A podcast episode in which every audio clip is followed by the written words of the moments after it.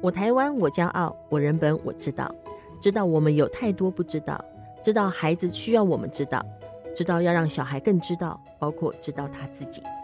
欢迎收听我人本，我知道。各位亲爱的听众朋友，大家好，欢迎收听我人本，我知道，我是乔兰。呃，我们今天要讨论的话题呢，是关于人本教育基金会的杂记，哈，就是人本教育杂记当中的专栏“万千视野，照见儿童性侵”的这个专栏里头的一篇文章。这篇文章呢，我们的讨论是在谈说，成为一个好的聆听者。如何回应性侵受害者的揭露哦？那呃，我们已经连续有几个话题都在讨论关于说，呃，怎样的状况会让一个性侵受害者不容易说出来，或者是有一些呃，尤其是未成年的性侵受害者，他有一些讯息哈，他可能呈现出这个讯息的，可是我们可能容易会误读或忽略哈等等。我们有呃几集节目在讨论呃这样的主题跟内容。那我们今天呢，呃，最主要是要讨论说那。怎样我们可以有一个好的回应的方式，成为一个好的聆听者，来回应一个性侵受害者，当他好不容易呃揭露了他自己可能的痛苦经验等等的时候，我们如何可以成为一个可以提供一个比较好的对待的一个回应者哈？那我们今天邀请到一一起来对谈这个题目呢，是呃吴东燕心理师，我们先欢迎东燕心理师。Hello，大家好，我是东燕。东燕，东燕的资历蛮有趣呢，哈，是不是心理师都要跑这么多地方？我看到呃那个制作单位提供给我的经历哦，就这个哦，有生命线、家扶中心、儿福联盟、职涯发展中心，还有包括当然有呃还有性侵儿少的家庭的参与跟亲职方案的特约智商心理师，还有国防部，是 哇。张老啊，还有张张老师月刊专栏作家哈，以及人本教育基金会的人本教育杂技的作家哦，要加上去这个新头衔哦，这个真的是跑很多地方，而且领域涉及涉猎很广诶。是啊，是啊，因为啊。一方面要养家活口嘛，对，那一方面仗着自己还有一点体力啦，我喜欢到处多看看、多学习这样子。对，不过其实我一直深耕的领域都是在创伤和儿虐的这个领域这样子。创伤跟儿虐，这算是一个特定领域吗？就是在心理心理智商室里头的领域是有这样的呃大约的分分领，是不是？哎，其实我们在学习的过程没有这样子的分领，哎，那是我啊、呃，因为我在。啊，毕业之后的第一份工作是在花莲。Uh-huh. 对，那花莲其实它家庭暴力的盛行率其实非常高。嗯嗯，它是比起其他县市还高哦。对对，确实。然后我啊、呃，在花莲工作了两年，然后我离开花莲之后到台中。嗯哼。那我的工作的啊、呃、场域刚好又是安置机构。哇哦。对啊。那遇到很多。就是其实就是受伤的人，是是是，uh-huh. 对啊。然后一边陪伴这些小孩，一边就哎、欸，好像也越来越有兴趣，所以就花了比较多的时间在研究心理创伤这件事。Uh-huh. 所以比较多是跟呃，就是受害者，就是小孩接触比较多。对，确实对。但是但是在儿虐的部分，他也有呃亲子教育嘛，有些家长会被要求要上墙亲，你也会有这样的。要接触这样的爸爸妈妈，嗯，会啊，会啊，因为以前在安置机构工作的时候，嗯啊、呃，这些小孩还是需要面对一件事情，是他们终究有一天要回家。哦，对啊，那因为安置只是暂时的。对啊，对啊，那、嗯、那其实这些小孩有时候回家，一方面替他们很开心啊，终于跟家人团聚。对、嗯，可是其实心里面还是有一些担心。对啊，所以就会很想要跟这些家长多聊一聊、谈一谈，然后怎么啊、嗯嗯呃、预防暴力的再度发生。这样，嗯嗯嗯，我我我觉得这是一个蛮值得再继续呃讨论跟关注的题目哈，就是说关于呃。儿虐的部分，关于家暴的部分，关于一个家长为什么会，我们都会觉得说什么虎毒不食子哈，大家很容易讲这个话。但是，一旦遇到呃家暴、家内暴力的产的发生，大家还是会一直思考说，那这个施暴者怎么了？嗯嗯，那这个父母也经过什么样的历程？如如果就就东院的经验，一定都大家都都是都是有创伤的人了哈，就是都是在面临创伤的问题。那这个题目呢，希望有机会我们还可以再安排时间来讨论哦。哈。那我们今天最主要是比较是 focus 在呃关于这个呃尤其是未成年者受性侵的性侵受害者的部分哈、嗯，就是说呃在我们杂志的文章里面，这个文章是呃就是徐思宁跟陈杰浩他们整理的哈，那他们整理这一系列文章，我我是觉得对整个台湾在面对不管是儿童或是成年人的性侵受害者，我觉得有提供蛮多的我们可以思考的面向。那今天他他我们这要讨论这个文章，他是谈到说我要怎样去回应一个性侵受害者的揭露，这部分应该是东东野也有相当的经验了。嗯，是是是，你怎么看这个事情呢？当然，在文章当中，他有一定会提到有一些。正面的方，我们今天比较谈正向的这方式。我们有上一集谈一些哪些东西会让人家讲不出口哈，比如说质疑对方啦 哈，就是说啊，是你在怎么可能？那老师平常人那么好，怎么可能就质疑？或者是你你显现的太害怕了，你不想听，嗯，你你被他讲的话吓到，那这个会让性侵受害者他说不出来哈。这个是呃，就是说你你在那卖者，这个不要做的。但是就会有人问说，那还可以怎么办？我可以怎样可以？表现的好一点，或者是我真的可以接得到这个球，当对方他揭露了他可能痛苦的经历的时候，是是是啊、嗯哦，我觉得这真的是一个超级超级超级重要的问题哈。嗯、然后呃，刚刚听乔兰姐在说的时候，脑海中就突然浮现好几个以前陪伴的小朋友的画面。嗯、我觉得当他们啊、呃、决定要说出口的这件事情，其实。他们都已经经历了好久好久的挣扎，嗯，然后当他们在说这些事情的当下，其实他们会伴随很多的身心的反应。哦，譬如说，他们一边在说的时候，其实他们啊就会可能会想起以前一些让他们啊很很讨厌啊，觉得很可怕的画面啊，会害怕的，或者是对啊，或者是一边在说的时候，也常常看到他们就会用指甲很用力的掐自己啊，捏自己啊，哦，或者是会哭到就过度换气这样子。当他回到那个情境的时候，那个身体反应都会一直都出来哈。是是是，对啊，所以我觉得光是他们在啊说的那一刻，他们可能身心的状态都进入一个极大的压力的状态。对，那我觉得在陪伴的第一个态度就会是啊，虽然我们会很想要了解他究竟发生了什么样的事情，可是，在那个当下，我觉得我们应该啊先把这个人放在第一位。嗯好，那那啊。理解这些事情，或许我们可以放到后一面、嗯、后后面。所以不要急着追问当时发生什么事。是是是，是，那那如果像是我的话，我可能就会说、嗯、啊，哇，你你你在说这些事情的时候，你真的很勇敢呢。可是我看到你好像啊，一直不断的捏自己呀、啊，打自己呀、啊，然后然后觉得好痛苦这样子哈。那没有关系哈，我会在这边陪你。那如果说到某一个段落，你真的觉得承受不了了哦，你想要停下来休息哦，这个都是没关系的，我。都会陪着你，对啊。那这边其实我最想要谈的是啊，当他在说的时候，我们不止耳朵在听他们在说什么，对我们眼睛也要看着他们怎么说，他们处在什么样的状态。眼睛看他们怎么说，这意思是包含他的肢体上面的反应，跟包括他可能冒冷汗啊，或者是等等的。是是是，对啊对啊。但我看到了之后要怎么办呢？就是只要说，只要是陪伴他就好。嗯啊，除了我们口语上面的陪伴，其实如果如果你和他的关系是很亲近的，嗯、然后你们关系是很安全的，嗯、我觉得我们就啊，让我们的身体靠近他一些些，然后如果取得他的同意的话，嗯、我们轻轻的拍拍他，其实也都是可以的，这样子、嗯、就表达一个支持，是是，就是我们是站在他这边的，是是是、嗯，然后就是人的，因为因为事实上真的回到那个情境当中要描述，我觉得在。就在距离再久，都还是会很难过诶、欸、那个无法无法用理性说，现在不是这个状况了，现在已经不在那里了。你现在没有被胁迫，无法用理性这样子就可以没有那个情绪反应吼。对啊，对他们来说，在说的时候，就等于又是在身临其境了一次。哦，真的，嗯，所以一个是先照顾人。而不是急着追究事情怎么发生。是是，其实我真的觉得哈，这也是为什么大家在关于性侵的案件上头不断在谈要减数、减少叙述的次数。是，这真的很重要，因为我们自己照顾的受害者当中，常常就是他当然跟我们谈的时候有说了一下，然后还要再跟学校讲一次，嗯，性平会调查，然后妇幼队，然后。等等等，就是不断的要重复。我觉得这个确实就是如同刚刚东燕所提到，他他只要每重复一次的时候，他其实事实上对他而言都是回到那个情境的情绪的状态，是好折磨，真的很折磨。折磨 所以第一个是说先照顾人的状况，嗯，那还是可以追究发生什么事情，是。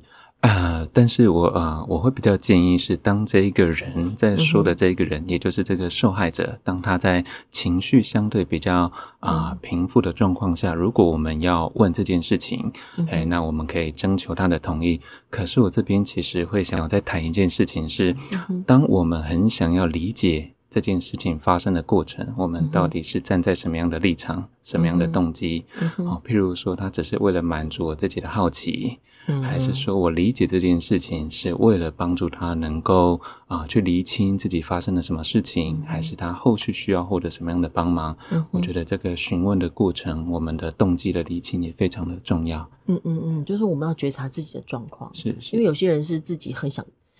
而且会想表现我可以帮你，是，是有时候大家哦，我我可我我觉得我可以帮他，不是件好事嘛。可是你如果太表现了，我可以帮你，你你其实把你自己当放在前头了，是是、哦，就没有把那个呃想要描述的人的感受，然后他现在的需求放在前面。是啊，而且当呃听小兰姐这样讲，当我们一直释放出我很想要帮你的时候，嗯、其实这边好像又有两个角度可以思考哎、嗯，一方面是。啊，当我们很想帮对方的时候，但我们有没有想过，对方想要被怎么样帮忙？他想要被帮忙的是什么？嗯、那再来是，当我们不断的想要去帮忙对方的时候，嗯、我们会不会在有意无意之间就把对方已经看成是一个弱者，嗯、看成是一个需要被帮忙的人？嗯、可是，其实在我自己的经验里面啊，这些受害者啊，他们虽然是啊。常常是这样遍体鳞伤走过来的，嗯，可是我觉得他们生命的韧性其实比任何人都还要坚强。哦，你你怎么样看到这一点？我有时候就会在想说，哇，如果我是我眼前的这个人，我还有办法像他一样好好的念完一个学位，然后好好的。哦啊、哦，在毕业之后又找到一个工作养活自己吗？嗯，还是我可能就已经崩溃到每天要躲在家里面了？对啊，光是看到他们有办法如常的生活，我觉得这已经超级不容易了，真不容易了哈。对啊，对对，这个这个你提这个东西也是非常有趣的事情，就是说有很多人他可能对于所谓的受害者有既定的想象需求，嗯、是。他觉得他要够够脆弱，是。够无助，是，然后够不知道怎么办，嗯、他才觉得哦，好像是一个合格的受害者，还是有这种状况的。对？啊，对啊，好，好像好几年前小灯泡事件发生，哦，然后对，对他的妈妈当天出来受访，很冷静的去说他的心情，嗯、然后好多的网友就攻击说妈妈怎么可以这么的冷静，这么的冷漠。嗯嗯嗯，对啊，对，但事实上每个人受到的伤害都还是存在的，是，但是但是人总是要有一种保护机制嘛，是，就像你刚刚提到说，这些生命的韧性，它基本上就是一个保护机制，帮助我们可以存活下来，是，你才有机会去平复一些事嘛，是是，对，但真的是不容易的时候，是啊，那这个保护机制在我们的啊、呃、心理学里面有一个名词，专有名词叫做解离。啊，对，哇，解离解呃。解就是解释的解，离就离开了离，解离，解离就是跟自己分开哦。解离是啊，如果把它讲简单一点哦，它它就是我们啊。我们人类的心灵的保护机制。那当我们的大脑或身体，它察觉到说，哇，这个人他现在面对了一件啊、呃，很可能让他承受不了的事情，那很可能在面对的时候就会崩溃啊。所以啊，这个时候我们的大脑和身体为了保护我们自己啊，他就先把我们的某一些的心情情绪都抽掉。好，那甚至啊，他也会把我们某一些的回忆给抽掉。哇，回忆。对呀、啊，所以所以有一些有一些当事人，他们很可能在描述这些啊遭受侵犯的过程，他们是很麻木的，是没有感觉的。他可以像是在说别人的故事一样去谈自己的经过。嗯，那甚至也有一些啊解离程度更严重的人，他们根本就忘记自己曾经发生过这件事情。嗯嗯，有有些人是到，比比如说之前有有一些法案在讨论说，他什么什么时候可以可以算他追溯期？是，因为他可能他是小时候受害，是，可他就是完完全没有这个记忆了。是是，到他长成年之后呢，经过某个过程，比如说某个情境，或者是呃，美国有个案例，他可能好像是催眠，把他在处理他的心理创伤，然后他才想起了这件事。对。然后就就会关心到说，诶，他想起的是他小时候的事，而他现在是个三十岁的成年人了。但他其实这段时间，他等于是那个记忆，他全部都埋掉，他不要记得这件事。嗯哼，这就是一种解离的状态哈。对啊，这就是解离的状态啊。怎么会这么神奇哈？就是说，这种保护机制，我觉得是蛮神奇的一件事。诶，是是，他等于是先暂时关机，嗯，然后让你不要去，你不用，你不要去分析，去承担这些苦痛，嗯，而能够先。一些用力在别的地方。是啊，不过其实说穿了啊，一般人其实也会多多少少有一些解离的状况啊。嗯，比如说，当我们啊啊很认真的在在追剧啊，在在打电动啊，嗯，然后啊我们的家人在叫我们好几声，我们都没听到的时候，在那个当下，我们也也就等于沉浸在自己的世界里面嘛。嗯，对啊，那那那那这个也能算是一种很健康的解离。那或者是说啊、呃，我们平常如果啊觉得心情很烦，可是又要去开一个很重要的会议的时候，我们也会告诉自己说啊，算了，这些事情我们先把它遗忘吧。嗯，好，我先不要去感觉我心里面的的这的这些情绪，这不影响我接下来的工作。那这些其实都可以算是某一种的解离，只是这个解离是在我们人为下的操作，我们有意识的让自己做这件事情。可是像我们刚刚谈的这些受害者，他很可能是在潜意识、无意识当中，他的大脑为了保护他，所以就就就瞬间的把他的一些感受啊、记忆给抽掉，这样子。嗯，那不用经过决定说我要转念。是是，没想到追剧是个解离。这是我今天一个很大的收获，我常解离呢。哇，在在在你们呃的专业当中，解离会怎么看待解离这件事啊？就是它就是一个保护跟生存的机制，嗯，还它是个可被运用的事情吗？可被运用啊？嗯、对对对，我就是个人好奇。啊、不过对性侵的啊、呃、受性侵害的受害者来说，嗯、他们没有办法决定自己要不要运用啦。那其实一个防卫机制，它通常就会像一个硬币，它是一体两面的。因为像我刚刚在在描述说，它可以让一个受害者不再感受到痛苦嘛。那我我在猜会不会就有一些听众就会觉得说，哎，那解离不是很好吗？就可以不用想起这件事情啊。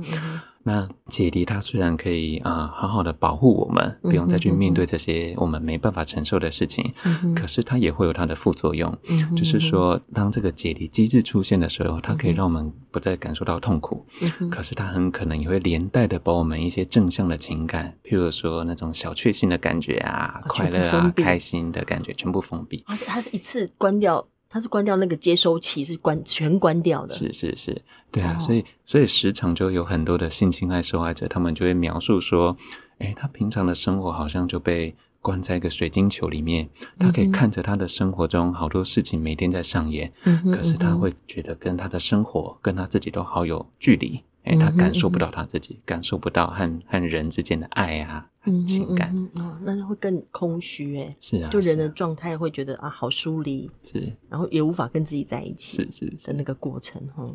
嗯，那那在这个在这个呃，我们文章的整理当中哈，因为这个文章的整理，它等于是澳洲他们进行呃全国的大调查里面，他们就就澳洲曾经进行了一个五年的呃，进行全国性的在。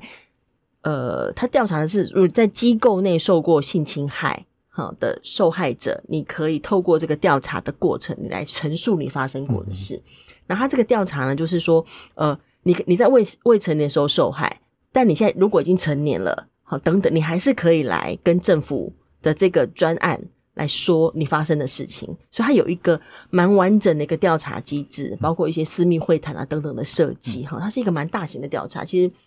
呃，我们现在也在推动台湾可以进行这样的调查，就人权委员会那边，呃，应该是明年会有呃没有办法到全全面啊，就是局部的运作。那他这个机构就会包含学校、教会跟安置机构。嗯，我印象很深刻啊，他们的调查报告当中，呃，最年纪最大的来出面来来说他受害经验的是九十六岁。哇，九十六，因为他们曾经有一段时间是那个白澳政策，不是有那种。嗯很多原住民都被放到大福利院，嗯，哦，就那个那其实就是一个蛮惨的历史的过程。可是在这个在这个这个五年的调查里头呢，他们除了有呃受害者的这些呃，就是他们的直接受害经验的陈述的整理，那也同时透过这个过程，他们整最主要是整理说这些受害者，他让他们跟机构的某些人说他受害的时候，那些人的反应是什么？嗯，其实都大部分就是都很惨啊。他最后就不讲，包包括有一个有一个小孩去跟。跟 A 神父说他被 B 神父侵犯了，那 A 神父就跟他说：“你这样子，你是你是脏了的灵魂，你现在要告解，就是一个很其实是反倒是伤害的过程。哦”是是是，嗯，所以他就会透过透过这些调查，他除了去讲说机构该负担的责任以及呃重要的关键人该负担的责任之外呢，他同时也整理一些到底这整体社会可以怎么做，嗯、或国家政府可以怎么做。嗯、那也因为这样才会有呃其中一一个部分在谈说，当你如果呃遇到。性侵受害者向你揭露的时候，你可以有的一些反应模式哈。是那它里面有提到，包括要倾听，要能够相信，然后不要责怪，然后强调说这事情不是这个受害者的错，要提供情绪支持哈，你还要保持冷静，让对方感觉安心哦，就看起来都蛮正向的啦哈。那我我不晓得，就是就就东院听到说他们这样的一个整理跟一提供一个这样的建议，嗯，那你的看法跟你的经验会是怎么样？以及我们一般我们人很容易冷静吗？我觉得不太容易，就很容易不冷静。是是是，对啊，呃，尤尤其是身边的亲朋好友，如果发生这件事情，我们当下听到一定是会很震惊的。嗯、然后震惊之余，我们就会开始不断的追问说：“啊，你说的这个是真的吗？你有没有搞错？”嗯你要不要再想清楚一点？这样子，嗯嗯、那纵使我们说出这些言语的背后是关心的，是善意的，嗯、可是这样子的陈述方式，其实就会让对方觉得自己又再度的被质疑了，不信任了，这样子哈。那其实看看这篇文章，我自己的收获也很多哈。那、嗯、那我也在思考说，那我们平常可以怎么样调整我们的啊传达关心的方式给这些受害者？那。哇，我觉得有一个小小的技巧可以教给各位听众朋友，嗯、这个技巧叫做“我讯息”。啊，好，那“我讯息”的意思是，像我刚刚在举的那些例子啊，嗯，我们我我们对对方说。啊，你要不要再想清楚？真的有发生这件事情吗？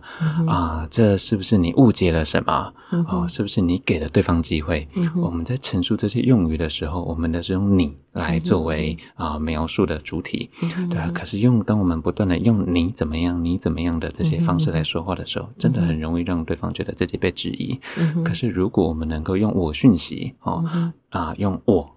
用我的角度来描述我的想法、嗯、我的心情，嗯、甚至是我听到这件事情的时候，嗯、我自己的身体的反应。嗯、当我去和对方分享的时候，嗯、我觉得反而可以让对方觉得我们是在陪伴他的，我们懂他的。嗯、譬如说，我可能就会讲说：“哇，听到你刚刚描述了这一段的啊、呃、经历啊，我觉得我一边心跳一直加速，我也好紧张哦。嗯、然后我我真的觉得他不应该这样子对待你。然后听完之后，我觉得很很很替你觉得不舍，很替。你觉得委屈，我也觉得很难以置信。嗯、那当我们去分享自己的状态的时候，有时候反而比较可以让对方也觉得我们和他同在。嗯哼哼，其实它要点在于能够让对方感觉我们跟他同在，对因为因为哈，我突然想到一个是，我们有一些家长会以为我讯息啊，就是用我开头就叫我讯息，是他就会跟小孩说：“我觉得你真的很懒惰。”他就说：“我这样是我讯息，我并没有。”那小孩还是觉得自己被指责了。他说：“你这是一个包装过的，包装过的我讯息。”我信他，他他其实还是重点在指责对方的。是是是，真的就是说，这我讯学的要点在于说，你要谈你你的感受，而不去，而不是去变成在对对讲对方的评价。真的很有趣，很有趣。对，那我觉得这个是蛮好，就是说，刚呃东燕提到的就是说，我我们是平常就可以有一个这样的说话方式跟回应方式，是就是假使我们平常就有一些呃回应方式是比较属于这些正向的回应方式。事实上，在遇到呃状况的时候，遇到一一些你一时间不知道怎么回应，就是你们比较少遇到的的状况的时候，你也能够回应的比较正向一点点哈。那那一点点最后的时间。对于倾听的部分，可不可以也提供一些？因为我觉得倾听是一个很好的，我们日常生活也可以有的好的互动模式。但是大部分的人对于倾听的，呃，我不知道是有阻碍还是如何。我我觉得倾听实际上是蛮重要的一件事情，诶是是。好，但但这个部分你有没有什么样的小建议可以跟我们的听众朋友？就是呃，包括在遇到人家跟你揭露的他的痛苦经验，你可以有的倾听方式，或者是我们平常可以有的一些倾听方式。OK。嗯啊，其实如果特别对于这些性侵害的受害者来说，哈，其实他们伴随很多的创伤症状的出现，嗯、所以他们时常对于自己心里面的感受是什么，他们是非常的难以理解的。可能他们自己也很难、嗯、很难厘清。啊、譬如说啊，他们时常就会觉得说，哎，刚刚发生的这件事情到底是真的，还是只是噩梦一场？嗯、然后啊，这个这个啊，侵害我的老师，嗯、是我平常也很也很也很。尊重的老师，所以我到底要该恨他哦，还是该原谅他等等的？他们对于自己心里面的情感其实非常的混乱，所以在倾听的时候啊，我我特别关注的一件事情是，我们怎么读懂他在讲这段话的时候，他呈呈现的心情是什么？到底是悲伤的、难过的、生气的？还是矛盾的。嗯、所以当我们在倾听的时候，一方面我们听着他说，嗯、一方面慢慢的啊、呃、去感受到他的情绪是什么，嗯、然后我们试着帮他把情绪给回应出来的时候，嗯、我觉得当啊、呃、这个过程也可以帮助他们厘清自己的情绪之外，嗯、他也很能，他也他们也可以慢慢的觉得自己的心情原来是有人可以懂的。嗯、所以在倾听的部分，我我特别关注的是我们有没有办法读懂对方的心情。嗯，要读懂对方的心情。是，所以那个呃，就是说呃，当然受害者他本身要描述的过程，他当中他也对他自己的状态很混乱嘛，哈。但是透过透过我们愿意去理理解跟倾听，愿意去读懂，他也慢慢可以理清清楚他那个情绪，可以表达。是，是那事实上。我们如果是一就关就算是一般的呃彼此的相处跟互动，我们也如果也愿意去读懂对方的心情，是好，我们愿意去理解对方的心情，其实这就会是一个很好的基础了，对不对？就是一个我们可以倾听的方式。是，那么最后一分钟，东东野有没有什么？什么样的小结语要提供给我们听众朋友？OK 啊，如如如果承接刚刚在讲承接对方的心情，读懂对方的心情，我觉得这个对于啊性侵害的受害者来说，他还有特别重要的一个地方哈。其实啊，这些受害者他们因为是在和人之间的关系受到的创伤，所以很多这些受害者。很多时候，他会选择封闭自己啊，要么就足不出户，嗯、要么就筑起很厚的心墙，不再跟人互动，不再跟人交心。嗯、可是，我认为，当这些受害者他进入了一个自我封闭的状态，嗯、然后独自承受这些巨大的压力和秘密的时候，他们很难从中再好好的让自己疗愈。